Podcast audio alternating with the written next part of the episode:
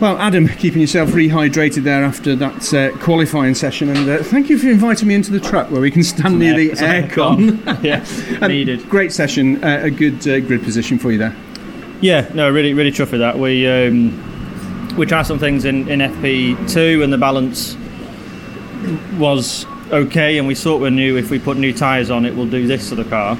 So it was a bit of a gamble, really, not to put new tyres on in FP2. Um, but we, we made a setup change for the new tyres, and I tried not to go in with any doubt in my mind. I was confident, but there was that thing in the back of your head saying, "Oh, you know, FP2 wasn't brilliant." Um, but yeah, no, I, I just it, the car felt really strong in, in areas where it hadn't done before, so I was able to just to, to get on it.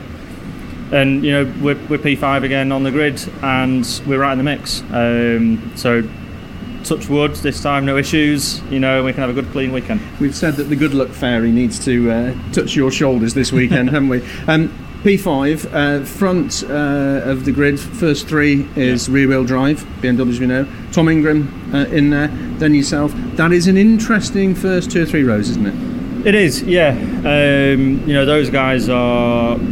They need every point they can from each other, um, and unfortunately, with what's happened, you know, I'm slightly out of the, the bit behind them. But I, I want every point I can get, so I want to get stuck in and um, you know get involved. You know, I can imagine.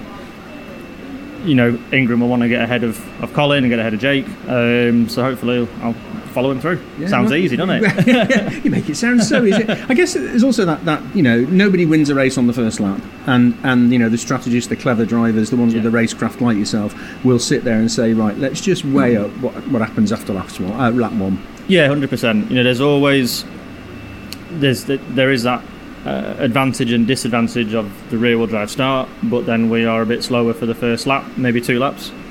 So if I can just manage that, get into the rhythm, um, like I said, you know, our race pace this year has been very strong. And just give it a go. You know, everyone wants to collect as many points as possible, so it might not be two elbows out for the first one. Um, but if I bring it home in P5, I'll be happy with that.